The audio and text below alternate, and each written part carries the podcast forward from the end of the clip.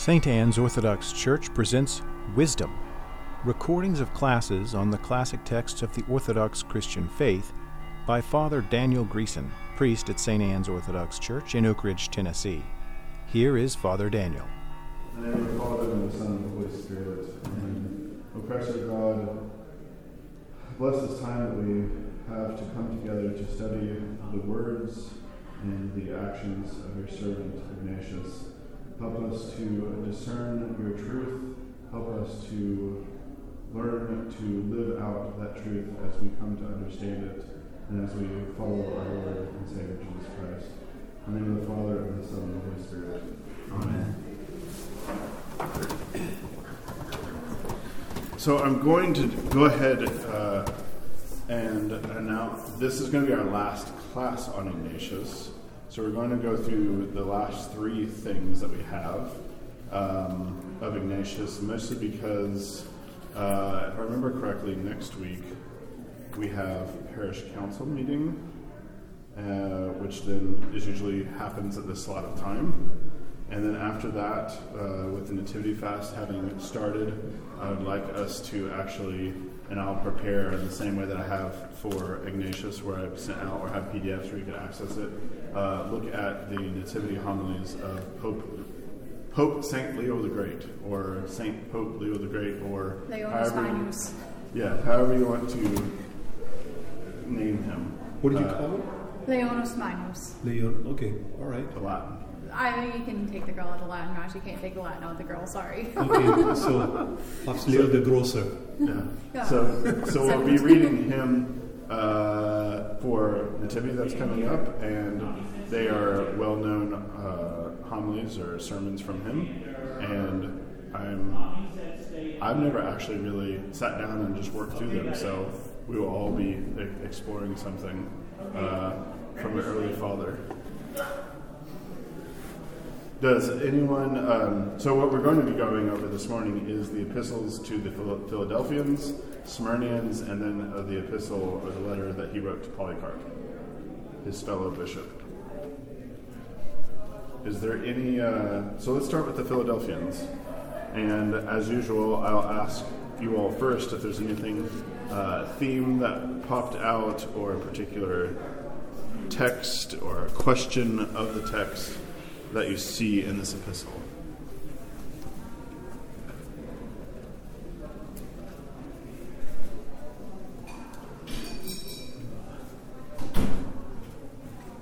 I think one of the main things, the, the main theme in here is is uh, is is adherence to your uh, to your bishop or the importance of being uh, in unity with your your leavened.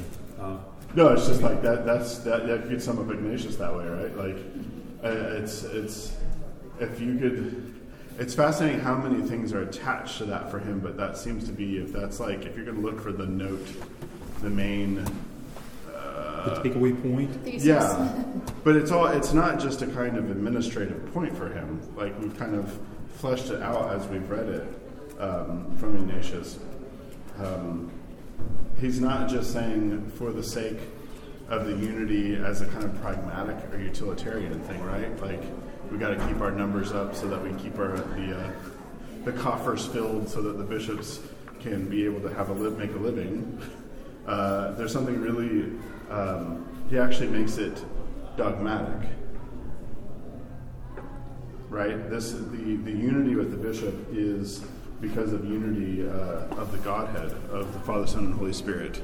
Uh, he really sees um, the unity of flesh and spirit, so that the unity of the church is supposed to reflect and uh, especially be uh, undergirded by the unity that we see in God. Well, there was there was a point that that, uh, and this jumped out off the page to me in, in paragraph uh, three. Do not be deceived, my brothers. If anyone follows a maker of a schism, he will not inherit the kingdom of God. Like, bam. What do you think about the, the, the strength of that phrase? Who else talks like this? You should not inherit the kingdom of God. Jesus. Jesus talks like this, but somebody else that we talked about often when we're- as we're reading Ignatius. St. Paul? Yes. Paul talks like this quite a bit. We're looking at the epistle to the Philadelphians.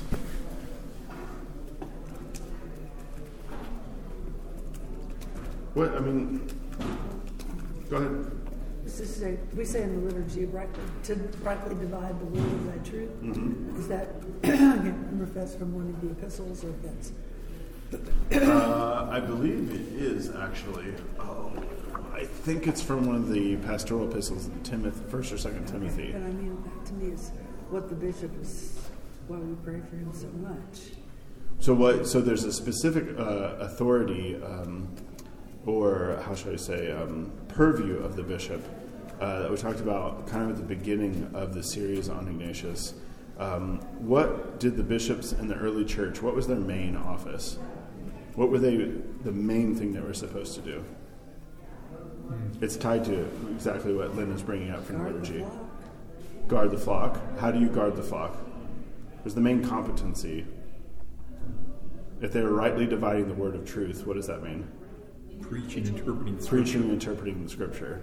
So the early bishops were. Now this is always, and it's reflected um, uh, by, if I remember correctly, where the bishop is ordained before the gospel reading, because it is their purview to um, be the one who basically presides at the reading of the gospel, the one who's to interpret, to be able to preach uh, the word. So the rightly dividing the word of truth is an aspect of the office of the bishop, um, which you can see Ignatius here. Uh, again, it's not pragmatic utilitarian, but it's really it's a doctrinal issue the unity of the church uh, and sta staying together uh, is not just a kind of oh that would be nice if we could all kind of have the same opinion about things. He's saying no it's not about opinions that brings the church together. It's our belief in who jesus christ is.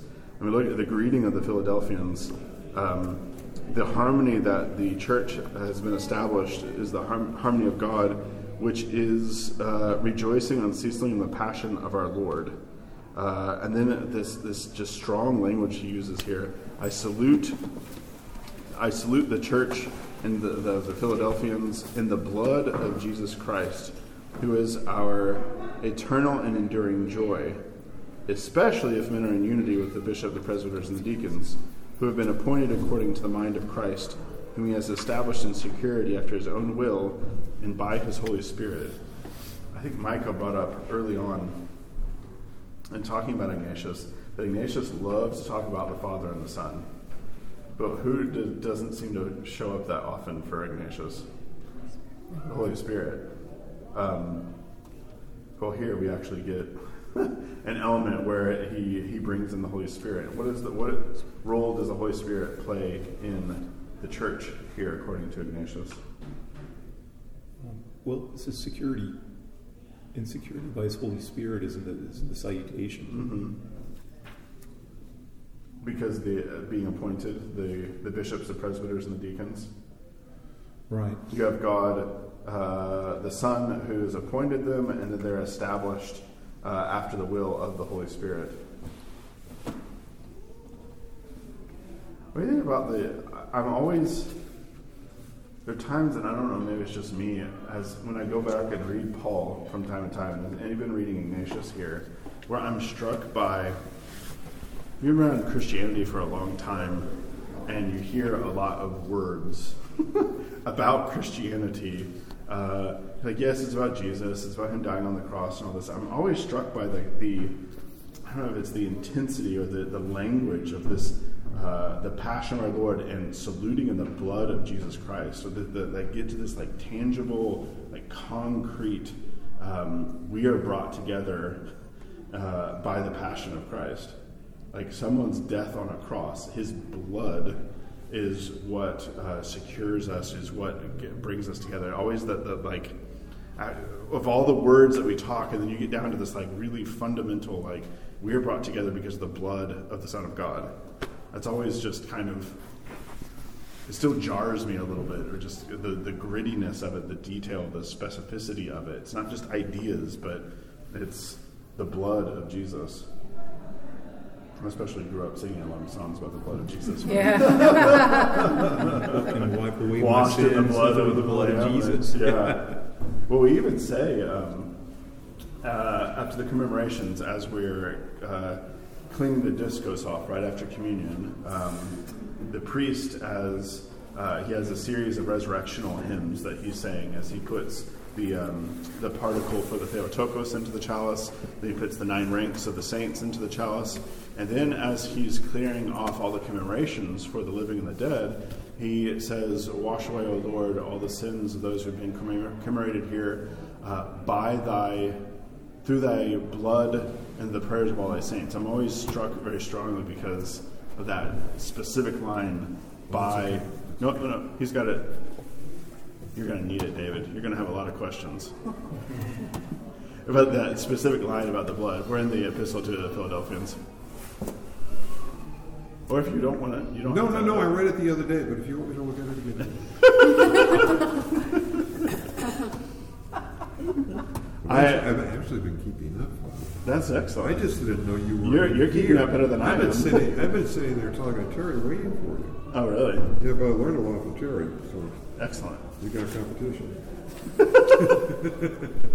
So the uh, the next part I would like us to look at, unless somebody would like to sit um, look at the greeting uh, any further, um, is chapter two actually, and just kind of underline there in the epistle to the Philadelphians of something that I think we all know and experience, but just how important it is to understand that there are wicked doctrines and there are wolves that are out there uh, that break up uh, the unity of the church, uh, that teach false doctrines, and that we have a shepherd, uh, and the sheep we need to follow the shepherd.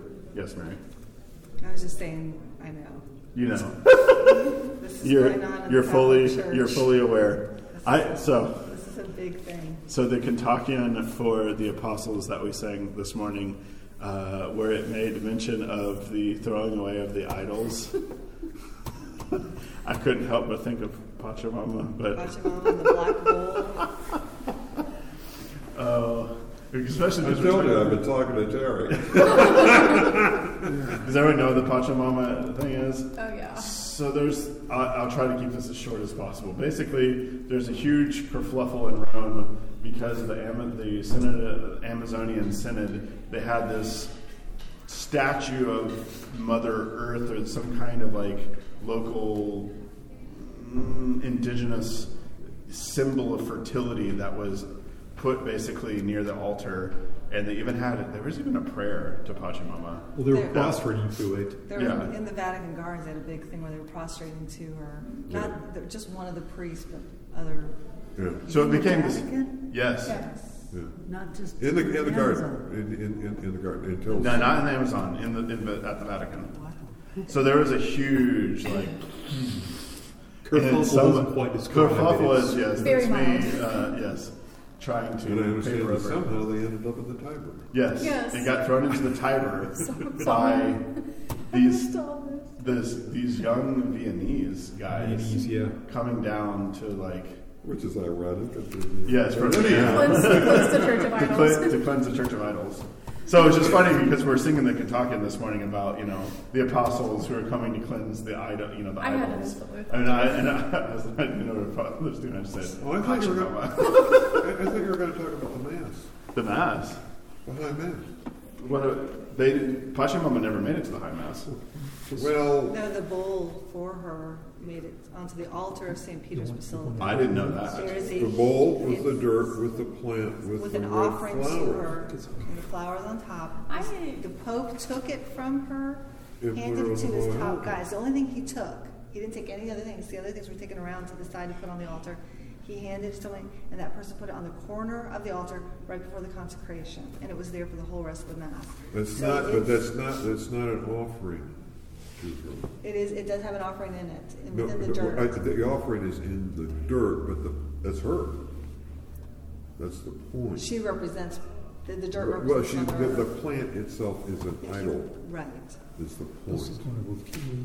One of those key. Okay. There you go. But, but that's what everybody's going, well, it's not really in idol. Well, it kind of is. No, it's not because it's not made man of blah, blah, blah, blah. That's sounds not the like- point. I- That's I not the didn't know point. Because I shut off all my this, social this media is, from that. Uh, this was the next thing, so it is gone to the extreme, like it is a, like Frank said, kerfuffle or whatever the word is not the right word. It, Not my it, it monkey, would not my be. circus anymore. It's a Thanks be to scandal. God. Yeah. It, it would As be a in sh- the traditional sense of leads to sin. It's a Yeah. scandal. Yeah.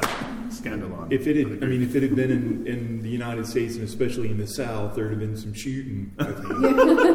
No, well, I don't know. I don't know. I think everyone was so relieved not to see the statue that they didn't know what the bowl was until after the fact. I didn't read about that. I can only keep up so much, and I'm just like not my, not my circus, not my monkeys. It's hard to imagine you could have a procession into St. Peter's and St. Paul's with a woman carrying a bowl and she's in the front of the procession and nobody know what it is. Well, excuse me, Mary, Joseph, I just have a hard time. Well, remember, that- Those things are so tightly regulated, the curia are all over them. I thought they said bull. Yeah, like the golden cow. No, close enough, you know. It's not an empty bowl. It's got a, it's got a specific plant. It's got a specific Oh, plant that's got so a specific. everyone plant. is, is hearing bull as in papal bull Like- or like golden No, bull. B Where's like- Forrest? O W Or L. the, or the husband of a cow, or yeah.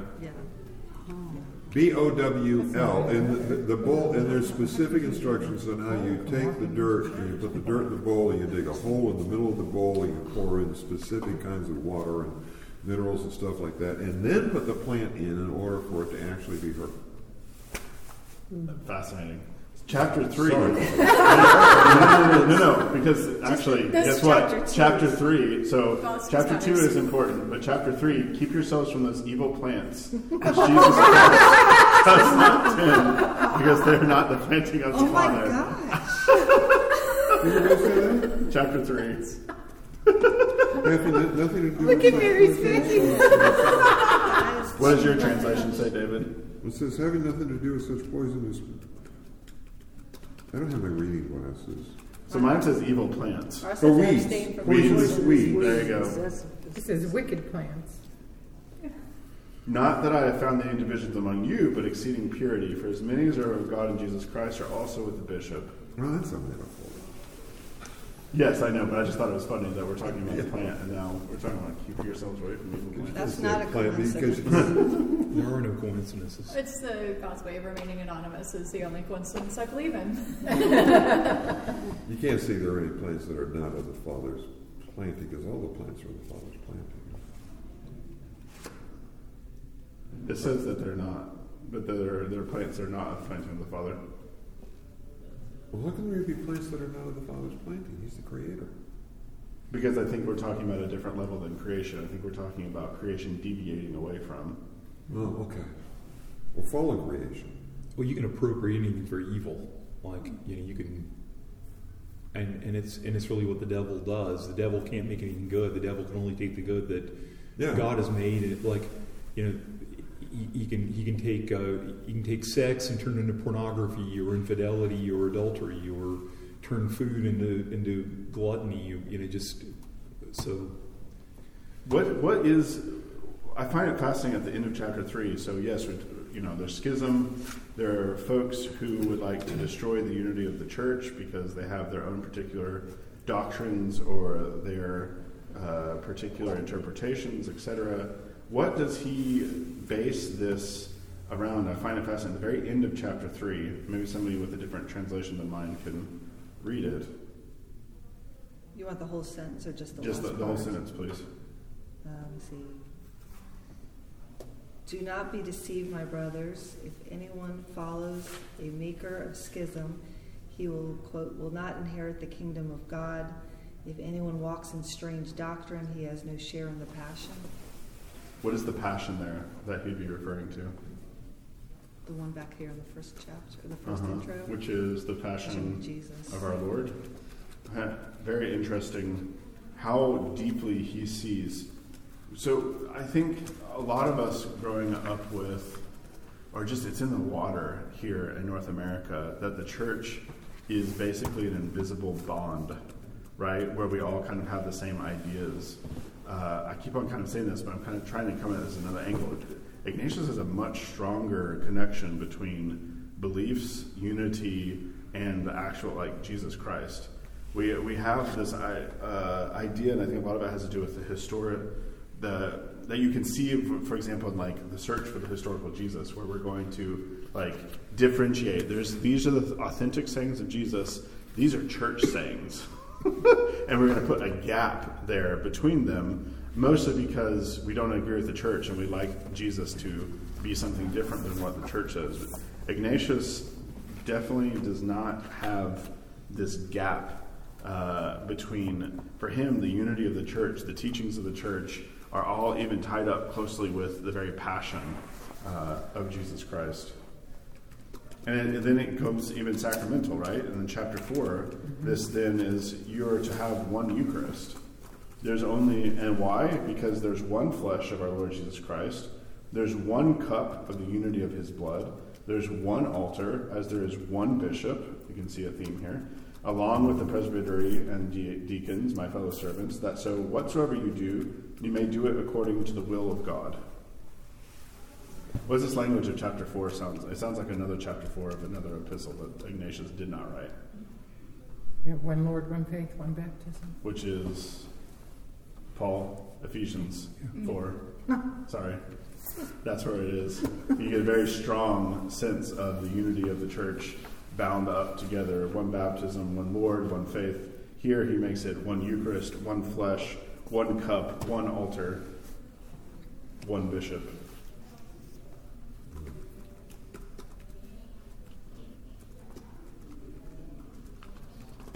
Any questions or comments about? It's interesting because I was just listening to that St. Tikhon's podcast on canonical law where the fellow was talking about one city, one bishop. You want Father Alexander? What? Oh, Father Alexander Rentel about canon law? Was that him? Okay, I don't know what his name was. I just listened to the. And, and it really struck me as he talked about it. I thought, yeah, okay, well, yeah, sure. It, it, it, the way he laid it out, yeah, yeah, I mean, yeah, yeah. One city, one bishop. Uh, you you got, all- you've got a group of bishops, you got a metropolitan, you get a bigger group, you get a synod. There's one city, one bishop, and, and his argument was that's actually Catholici- Catholicity. It's actually universalism, although it looks parochial, but it's actually uh, Catholic in the, in, the you know, sense of the word universal, not Roman, but, Yeah. but you know, u- universal because you've got one bishop, and all the bishops. No bishop makes a change without communion and consensus with all the other bishops, then everything's Yes. Catholic. If you would like to, as the development of the, if you want to say, synodal structure of the church, you can already see here in Ignatius this understanding of, um, well, the three ranks, right? There's deacon, priest, and bishop. And you also see him in the way he's talking to, for example, to Polycarp, who's a fellow bishop. Uh, and he talks about bishops as these symbols of unity. This is exactly then what happens then for a synodal level that the unity of the church, the primate, is the bishop of one particular place. So Metropolitan Tikhon is the Archbishop of Washington. Then you say, and it, it's on the title, right? He's the Archbishop of Washington, so he has this particular diocese, comma, Metropolitan of all America and Canada. He is the primate of the Orthodox Church in America, but he is the, the bishop of one diocese. And if he makes and it's through him that the synod basically then is represented to the broader other sister churches where they have their their one face through their patriarch to each other so you have basically the kind of a broader synodal if you want to say like representation going on um, on a universal level through the primates of local churches. Um, but you see through all of that the responsibility is still rooted in the bishop of being of a particular place.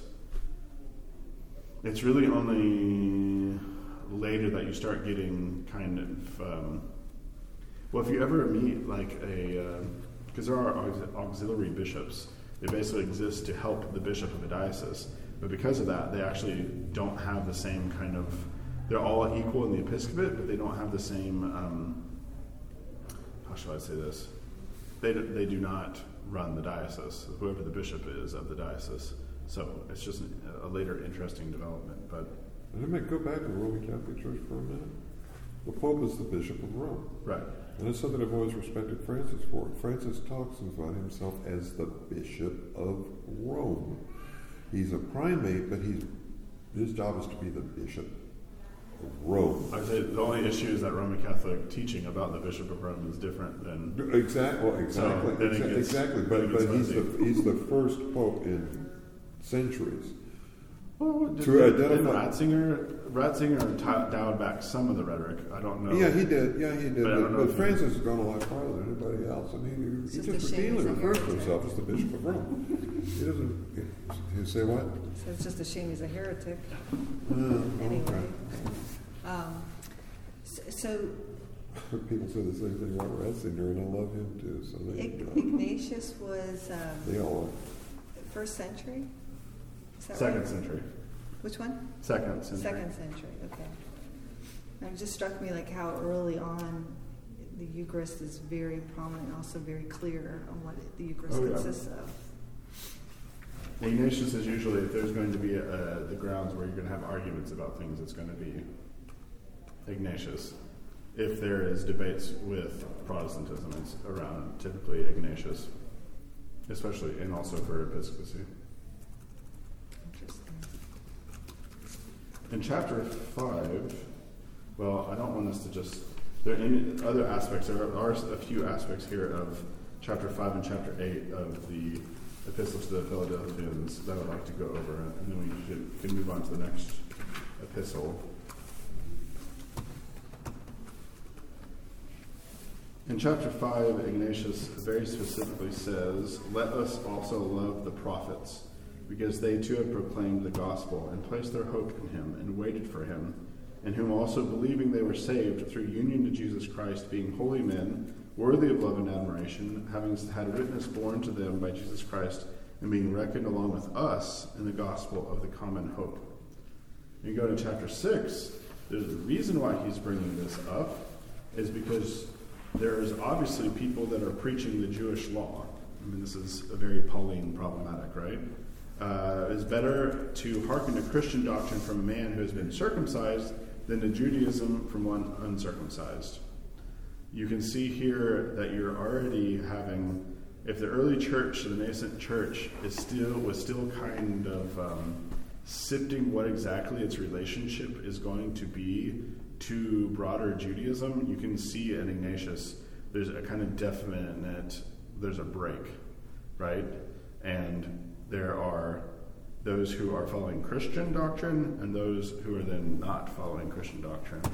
Um, so the reason I bring up all of this is this fascinating way that he talks about the prophets and the way that they uh, saw Jesus Christ. Uh, let's see here. They proclaimed the gospel. They placed their hope in him. They waited for him. Uh, his interpretation of the prophets. Um, If you then look at um, chapter 8, you have then this issue again of Judaizers, or uh, those who are teaching to follow Jewish law. Let's see here, let me try to find it real quick. In the very middle of chapter 8. When I heard some saying, If I do not find it in the ancient scriptures, I will not believe the gospel. Who, would, who do you think would say, If I don't find it in the ancient scriptures, I do not believe the gospel? Sadducees, Pharisee? Pharisees. Right? Judy, Southern Jews, yeah. Jews. You say Baptists. Scribes, lawyers. Lynn said Baptists. The second Napoleonian version. In, uh, in the King James Version. That's- Oh, absolutely. on, I, I will not. So, on my saying to them, it is written, right? They answer me, that remains to be proved. But to me, so you have this, you have here Ignatius kind of pulling back the curtain on early like disagreement about interpretation of Scripture. That you have those who are saying, I don't see this in the text, and Ignatius says, Oh, it's there. And they say, that I don't think so. And he says, To me, Jesus Christ is in the place of all that is ancient. His cross, death, and resurrection, and the faith which is by him are undefiled monuments of antiquity. Does somebody else have a different translation? Wow, that's, I don't like my. I don't But like for my monuments. part, why doesn't it? but for my part, my records are Jesus Christ for me. The sacrosanct records of are His cross and death and resurrection, and the faith that comes through Him. So the ancient documents. Yeah, well, let me back. Let me, let me back it up. Let me let me do the whole paragraph. 'cause I don't, I don't think I think it's if you don't mind. Certain people declare it in my hearing, unless I can find a thing in our ancient records, I refuse to believe in the gospel. And when I assured them that it is indeed in the ancient scriptures, they, was, they, they um, retorted. I know my reading glasses, this print so tiny. They retorted, This has got to be proved. But for my part, my records are Jesus Christ for me. The sacrosanct records, he's talking about the ancient records. Uh-huh. The sacrosanct records are his cross and death and resurrection and the faith that comes through him. And it is by these and by the help of your prayers that I am hoping to be justified. So what do you think he's talking about? If there's any question, we're going to go by the cross. We're to Right. go by what Jesus said and did. So he's saying if there there's an interpretive gap here, right? You have folks who have the Old Testament or the Hebrew scriptures, and they're saying, "I don't see this here," and he's saying, "Well, the key to it. This is my language, but I think this, he would basically agree with it. The key to unlocking all of this, the same way that Paul talks about, right? Like there's a veil over the eyes of those who cannot read or see uh, in the text. Uh, for him, he says, well, the key to all of it is Jesus Christ. The first principle to unlocking and understanding it is the cross, the death, and the resurrection, because that's what this. I don't like this monuments of antiquity, but that's basically the what you said sacrosanct Mm-hmm. uh, Records. records. Or say inviolable characters. Viable characters. Characters or charters, as they say. Inviolable characters are his cross and death and his resurrection. So, so what it um, is is is he saying, for instance, like uh, y- you know, you well, you, you look at you look at uh, Noah's Ark, and you see it in the context of of, of Christianity, and now it, it, it has now now the relationship is clear, or uh, you you see. Uh, Ark, wood, tree, cross. yeah, yeah, and, and so it, it, it, bring, it brings you around on that. But But the wa- and the wa- and, and it is surrounded by water, which is the. I'm going to confess, okay? I've been listening to Father Stephen DeYoung's Sunday night Bible lessons, which at first he was teaching. He was an, uh, the Orthodox priest in Charleston. He's now moved to Louisiana. I haven't gotten there yet, and I'm just up to. Uh, uh, we're just doing Proverbs. But Father DeYoung's did a wonderful job for me of getting me to do just what I did. Now, when I read the Old Testament, when I see both, I, I go wood, cross, tree, cross. It's all cross. And he's also taught me that in the ancient world, the waters are chaos. Okay, that's why the, in Genesis, you know, God, you know, there's the waters. The, that's the representation of God. That's the chaos. God speaks, and order comes out of It's, chaos. it's also the Psalms as well. Yeah, and, uh, I read the Psalms every day, and since I've been listening to this, it's like every time I read a Psalm, I see Jesus. He's in every single Psalm. And if you told me that two years ago, I would have said, "What are you talking about?" It never says a word about this. So it's It's what's always a- fascinating, like for all of But it's a the- habit. Excuse I'm sorry to just finish. It's become a habit. You have to work at it. But if you work at it, it, it- at least for me, I've worked at it and I've studied it, and after a while, it just yeah. Yeah, I can think see it before he says it now. It's the very it's the habit and mind of the church. Yes. To do this, and unfortunately, what ha- has happened a lot is the habit and mind of most Christianity is not to actually read it within the church as Jesus Christ is the key, but to ask all of the other questions about did this really happen? All, all these other questions, Yeah. and they're not unimportant questions, but it's not actually the question. I think Ignatius actually kind of is hitting on a proto historical problem before we even have the kind of problems that we have now. Of like, he, he's basically saying the whole key to it is Jesus Christ, and the meaning of it is going to be found in Jesus Christ. Because as chapter nine He was says, having the same problem with the Pharisees and the Sadducees, and also, of course, it's the same problem, right, Father, on the road to Emmaus. right. The so- disciples themselves are walking down the road to Emmaus, and they can't get it, Jesus has to explain them. You're not reading the Old Testament. with Right. that. So this is where you get in chapter nine uh, the that the beloved prophets announced him. The gospel is the perfection of immortality. That all you know, he's the door of the Father by which enter Abraham, Isaac, Jacob, the prophets, the apostles, and the church. You have a very strong sense in uh, Ignatius uh, because in the early church you have also a challenge which happens later of Marcion. Which are you familiar at all with Marcion and his? This is actually a, cont- a continuous issue. Marcion basically said that there's two gods. There's a God of the Old Testament. And there's a God of the New Testament. And in fact, the God of the New Testament's lovey-dovey and nice, and the God of the Old Testament, well, he's a pretty bad, horrific person. So we need to basically ignore the Old Testament, only pay attention to the New Testament. He even had his own canon, which were particular parts of the Gospels and parts of Paul, and then basically, uh, I think certain sections of Old Testament. I don't know if he even had parts of the Old Testament. I can't remember off the top of my head. So this is a constant challenge for the church: is how do you keep the Old Testament and the New Testament together? Because It's all how you read the Old Testament. Right. Th- That, that, that is the entire interpretive key, hermeneutical key for the church, is that Jesus Christ is the answer to how we read the Old Testament.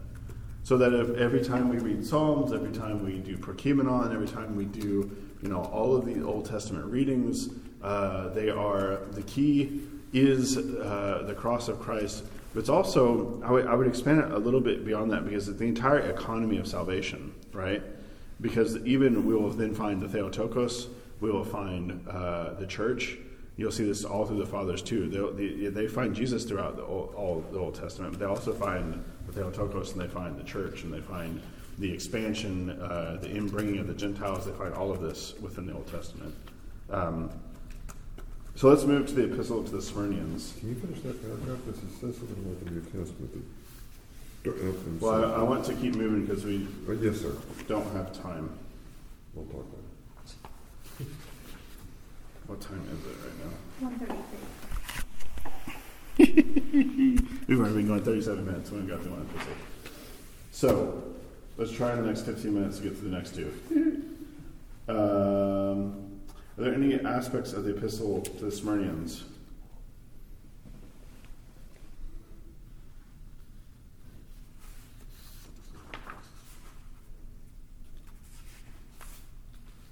I think It's, it's, big, it's essentially a, a, a creed that he's setting forth, yes, and then holding that one. forth uh, in, in opposition to, uh, well, to, to, to the heresies.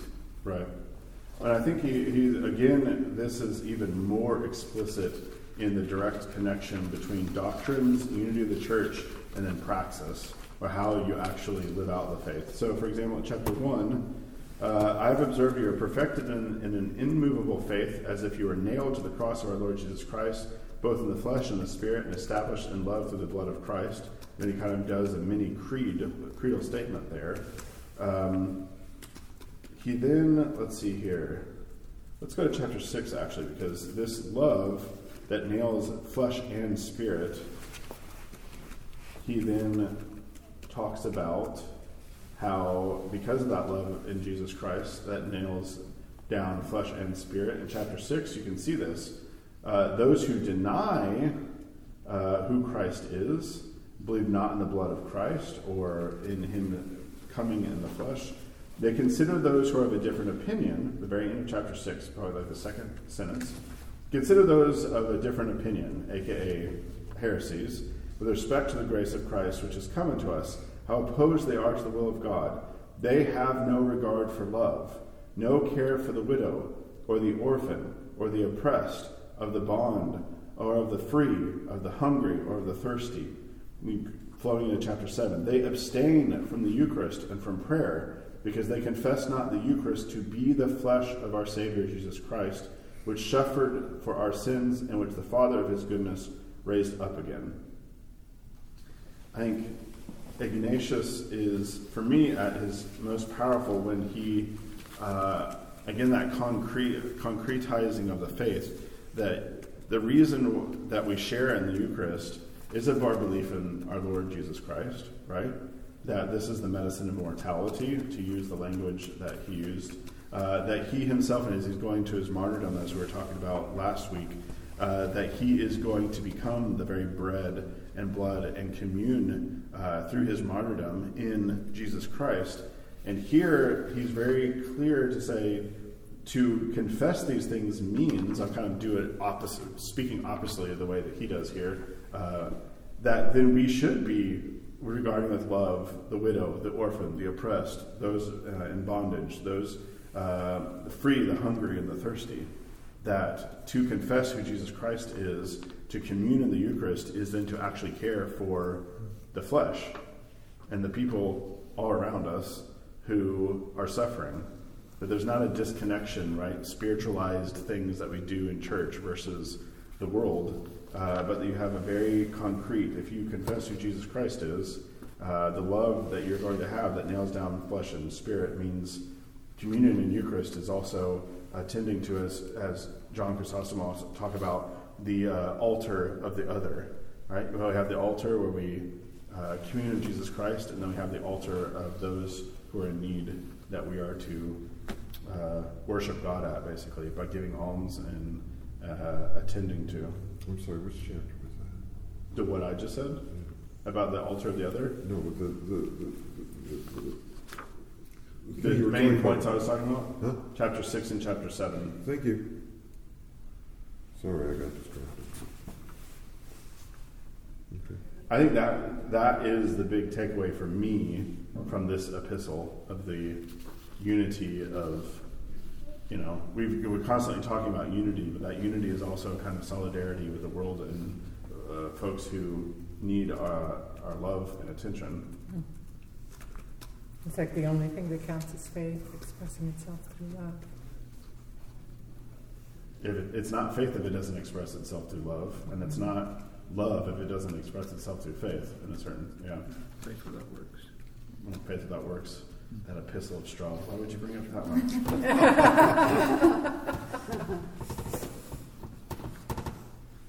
So the altar of the other, where did you get that phrase? Chrysostom. Chrysostomos. Chrysostomos. That's like what I like to nickname your husband is Chrysostomos. He likes that. Are there other uh, Smyrnaean points that you all would like to make?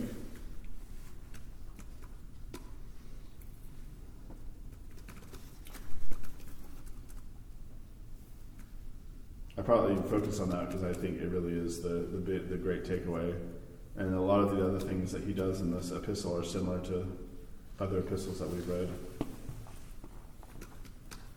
It's just fascinating to read Ignatius and to see already.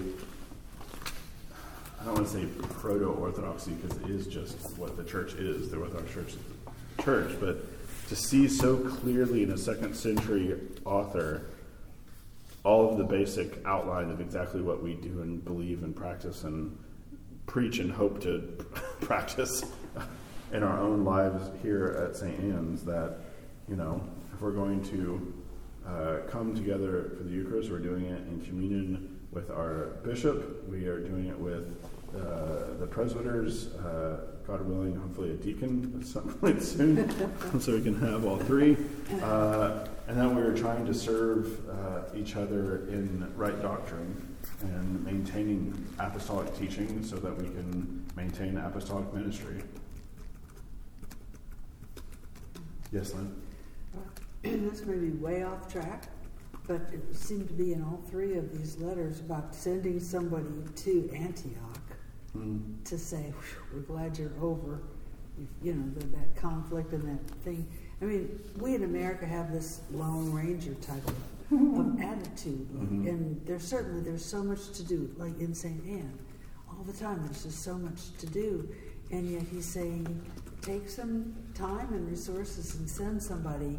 That's a long trip. You know, that's a long ways away to get to Antioch and say, hang in there, guys. We're, we're rooting for you. I mean, it's, am I making sense? It's Oh, that we- sense we of actually- being yeah. connected with other churches, even if they're really, really far away. That was one of the points I made, and I'm glad to hear that again because Ignatius is helpful in the since I think it was the first or second class trying to underline the broader. Uh, I think I was talking about uh, most epistles. He talks about seeing in the face of your bishop the whole people, and that there's this communion that occurs between uh, this local body of Christians and then uh, the person or the body of Christ that he represents in another location, uh, and the need for us to be able to. Yes, it's it is incredible and well and good that we have a good, strong community here, but that we're a part of a broader church that's not just here. Uh, that we have sister churches, that we have other parishes around us that we need to maintain good relationships with uh, that we have gifts and surpluses, or uh, even, I would say, not negatives, but uh, places where we could live off of some of the positives from somebody like St. Athanasius up in Lexington. I know has some particular strengths that they might be able to then help encourage us to do X, Y, or Z, give us the blueprints for how to do it, and send, you know, uh, it's always good to visit. You've been up to St. Athanasius, David, or uh, to, around to other local parishes to be able to share in the faith of Christ and to encourage one another. So, Yep. in, in uh, the intro to Frank's book, it says that Ignatius, um, according according to Eusebius, he was appointed as the second bishop around AD 69. So they're, they're, they're saying here how in awe you are of Ignatius because he was actually alive, maybe as even some of the apostles were still Yep. alive. Yep. Yeah. Like he just, he was not just second century, but even first century, possibly just so. Yeah, there, there's a lot of debate about what ex- what exactly the time frame is. I forget what I said. In the first le- uh, talk, I basically gave a lecture about a kind of framework for approaching Ignatius and tying him into the apostolic, you know, who he was close to. Polycarp was somebody who's also was a disciple of John. That he wrote, he wrote Yeah, this next letter. But yeah, so we were, we were talking about, and this is why they got the name Apostolic Fathers, which is of the past two or three hundred years they start calling Apostolic Fathers, but so because of Reformation stuff. Well, I'm chuckling because it occurred to me they might be better called apostolic children. Children. Because they're like first generation. They, they're right after the, If the you consider apostles. the apostles the fathers as the first generation right after the apostles. So forgive me if you've already answered this question, but how were these letters used when he would write them? Like, would it be the priest who read them, or the bishop who read the, his letter on that other city, and Oh, that- that's a good question. I don't know. and then would it I know read that it would have been read aloud. For example, when we read this letter to Polycarp, it's obvious he's not just talking to Polycarp, right? Because why would you tell Polycarp to give heed to the bishop? So it's like meant for the bishop to read out to the congregation. Uh, absolutely. That's definitely the, the practice. I mean, this is the same with Pauline letters. They basically read them aloud to each other. And they basically kept reading them aloud to each other. Just, I, the whole practice that we do, I'm still, again, this is one of those things where I'm just kind of like in awe of or just go, we read other people's mail as authoritative, like, scripture for us. It's just fascinating. And we don't even have their response back. we read Paul's letter to the Corinthians, and there might be another one that we don't we don't have access to, and then we have maybe it's could be possibly Third Corinthians instead of Second Corinthians, right? There's a lot of debate but because there seems to be things are happening in a way he's talking in Second Corinthians, like there was another letter that he sent. Uh, but with these are these these texts that we use, and they're to a particular community, right? We can even read these. These are two particular communities that have particular challenges, and we're reading them and saying, "Yeah, that's kind of like what our situation is." Um, For him to know what the situation was, he always was getting letters from their bishop to him first, right? Reporting on well, and that's also then the fascinating, I would say, hermeneutical challenge there too. Is like, then you're always having to kind of guess what the original problematic exactly was. But I think that actually is a, a, a blessing, actually, because what it allows is us to actually be able to treat the text as scripture, so that it's easier for us to actually extrapolate and find meaning in it for ourselves, instead of always sitting and saying, "So I wonder what they were doing in Corinth that caused Paul to say da da da." man, those Corinthians, like everything is just going back to like, oh, what what was going on with them? It's like, no, you know, what is the sin in in our midst? You know, what is the problems that we're facing? How are we not unified? How are we divided? How are we following after somebody else or something else than Jesus Christ? Or, you know, I don't think we have any problems with anybody being with their mother-in-law or anything like that, but. We're heading that way. not at St. Anne's, we're not. No, no, we're not. We're not. But just uh, no. It, one one thing that you begin to uh, realize if, if well, especially if you practice criminal law for a number of years, is that people aren't that creative. There's only so sin is not very original. Yeah, you just you, you can kind of there, there's only certain well anyhow. Only one original sin. I've heard that before. Is there anything in the epistle to Polycarp hmm. that you all would like to? I, I appreciated the kind of pastoral advice that he gives to Polycarp, actually.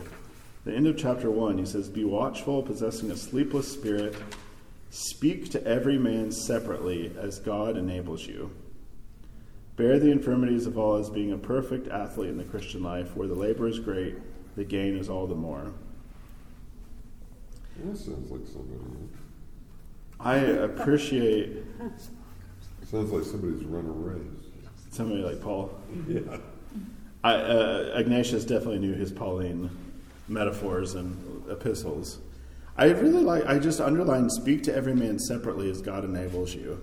Uh, what I took from that, and it's something that you'll find later in like Basil the Great and other fathers about pastoral ministry, is that, and this isn't just for the priest, but everyone needs a word said to them that's individualized to where they are, who they are, what they're struggling with. And that you can't just kind of blanket. You can exhort people to certain things, but the way that they're going to have to struggle or be encouraged or you know what they have to accomplish is it's all going to be every person separately that you're going to have to actually speak to uh, or that we can help each other because we're all if we're going to go back to even you know early ignatian things we're all our particular words of christ and we all want to become a word of christ but we all will say something have a different accent of how we're going to articulate christ. So i think there's a lot of wisdom because it's very easy to say like christianity is x and and it's like yes christianity are these confessions these particular virtues these particular ways of fleshing it out but every individual person is going to be called to a different particular way of doing that.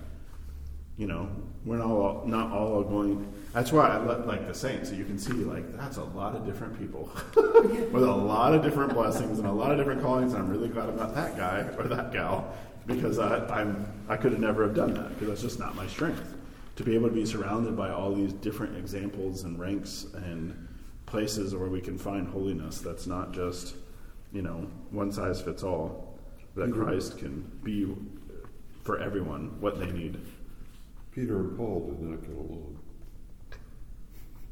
That's Peter and Paul. I mean, that's the icon. Is that them? But, but I mean, but I mean, it's but about you, you're talking about different your Christianity being different for different people. I mean, these people, those are apostles. There's bishops on the synod who don't get along. I mean, you've got apostles, you've got apostles that Pastor don't, of that don't, that have don't. to do the seating chart very carefully. Yes, to make sure. yes. the problem is in an Orthodox service, you know where you're standing. There's not an MC won't move you anywhere. I, ju- I just read this actually just like yesterday. Like, don't that you should learn from the saints, but don't imitate any particular one because each person is their own saint. Like, it is Yeah. called to be their own particular saint. Yeah. I think it's hard in in Orthodoxy, and I don't know if it's because of convert literature or what it is exactly.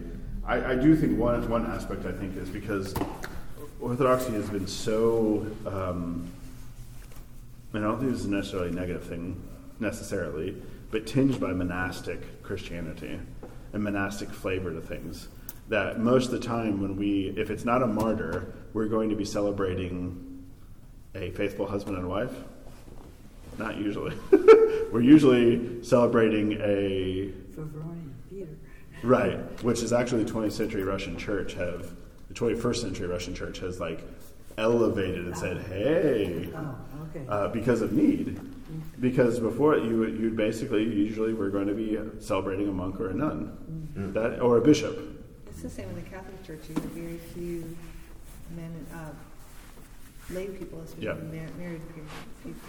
Right. Saints uh, Zélie and oh my goodness, I can't think of his name. Uh, the, the little flowers parents. I was are about to like say. the very few. We were. I asked David the other night about Teresa of Lisieux. Whether I was like, is that her parents? Yeah. Yeah, Yeah. they're on. Are they already saints now? I don't know if they are They're fully. blessed. I think they are definitely beatified. I'm not sure if they have been fully canonized yet. Um, See all of these levels of saints. I know. It always confuses me. That's Uh, so funny to me because to me it always stands out Joachim and Anna, Mary and Joseph. It, to me, it's like, No, oh, it's really Well, that's that is in the history of the church, like the cult of uh, good sense of cult of Saint Anne, because uh, there's a particular book I'm actually wanting to get. Lynn, you might be particularly interested in. I might ILL it, but it's the history of Western uh, liturgical like paintings of Saint Anne and the development of the churches and thing of devotion to Saint Anne. Uh, maybe one was in Constantinople too, but. Um, specific around Joachim and Anna being for helpful for childbearing. That you have the development of these particular needs of people, and then the cult that kind of grows up around prayer for those particular needs. Um, but then you think of Joachim and Anna and some of those, and then the, the bar that is set, where you have infertility as a, a, a massive issue, which is, is still an issue today, but um, I don't know if it's the same. At least today, you can kind of figure out a lot of aspects of infertility in a way that, like, historically, you would not have been able to figure out much of anything mm-hmm. about infertility besides a huge question mark or a sign of shame, as the, in Joachim and Anna's day. Yeah, but to have married saints, there's yeah, you're, there are the biblical couples, but beyond once you start pushing beyond that, there's not very many examples of saints that are canonized specifically because of their uh, faithfulness in marriage. But that's also, I, I think that's fair. But you have basically the main categories you see of canonization is propagation or uh, of the faith and like. Um, or building up or protecting the faith. If you get like um, czars and uh, princes or queens and uh, and then martyrs, those are the, the kind of the top tiers or like the most that you're going to see in the Menaion. But you got me wondering how come we ele- we seem to elevate Anna above Joachim. I think we just do that here because of St. Anne's. That's not, uh, and some of it, I think, has to do with the iconographic thing too. We've got we've got we've got an icon to them. Well, there's a, there's a there is a feast day for Joachim and Anna. They're they are Yeah. celebrated together. We just focus on Anne. Uh, which do we do the death of Saint Anne? I'm trying to remember. I There's- believe I believe we do, and mm-hmm. and the other thing is is, I mean, the, the the the marriage of Saints Joachim and Anne were, and it, it was it was a it was a very holy marriage, and mm-hmm. like like you go back and read uh, in, in the Synaxarion about their about their lives, and, Mhm. and they they lived a very chaste life, Mhm. uh, and and you know in the context of marriage and I, I think that's something people often often lose the i- you know they they they, they say well uh, we need to promote chastity the priesthood I'm like yeah well the married people have a chaste life also Mhm. Yes, Uh, exactly. and, and it's people Exactly. people lose that they they, they, they lose Yeah. the focus on that Yeah, I agree. Exactly. I- And I'm also thinking of uh, Climacus. Climacus got that beautiful passage on, I think it's step one. Yes, yes. A beautiful passage on yeah. marriage. Yeah. Well, I, I don't mean all this to say that the church denigrates marriage. I just mean that the typical image of holiness that is put up is not Oh, I agree. Yeah, the yeah, example yeah, I of, agree of with you. marriage Yeah. as like. So We're, we're kind of discussing exceptions to the general rule. Yeah. that's- yeah. Are there any other aspects of this letter to Polycarp? There's one. Yeah. When you mentioned, what was it said, try to give everybody a word where, I can't remember where exactly.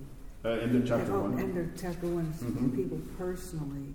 I mean, in a growing church, that's, that's really a challenge for the priest. Mm-hmm. Um, it seems to me that, that others, s- say small groups or, or other um, places where people get together might offer opportunities for that to happen. I agree. I think um, I think the, the example here that he is giving to, pretty sure that he's specifically talking to Polycarp because he kind of goes back and forth here, talking to. Well, I mean, here's the thing. I, like we said earlier, I think even in this letter, even if parts of it are specifically to Polycarp, they still reverberate among the whole parish, right? It's not like he's getting a private letter. This will be read out loud to the parish. So even in his exhortation to the bishop, I think that exhortation can then, uh, outside of the particular purviews of being a bishop, they can apply to everybody. Well, see, like in the beginning of chapter six, pay regard to your bishop. I mean, he's obviously then talking Right, exactly. Yep. I think things like do not let widows be neglected, do, you know, uh, actually love each other has got to be more than the clergy doing it because I'm going to tell you they're going to burn out real quick because it can't just be them. That's not the point of the body. Maybe we can end uh, Ignatius with um, the end of chapter 3, where he is basically encouraging them. Um, let me just read chapter 3 as our end for the study of Ignatius. Let not those who seem worthy of credit, uh, but teach strange doctrines, fill you with apprehension. Stand firm as does an anvil which is beaten. It is the part of a noble athlete to be wounded. I felt like that sometimes. It is part of a noble athlete to be wounded and yet to conquer. And especially we ought to bear all things for the sake of God, that he also may bear with us. Be ever becoming more zealous than what you are. Weigh carefully the times. Look for him who is above all time, eternal and invisible, yet who will become visible for our sakes. Impalpable and impassible, yet who became passible on our account, and who in every kind of way suffered for our sakes. I think encouragement of Ignatius to Polycarp to stand firm, to be an anvil, to uh, be a wounded athlete who is still set to conquer, uh, aware of what's going on around, but always being more zealous for God and for the God who suffered for our sakes is a right, meet and right way to end our reading of Ignatius's epistles.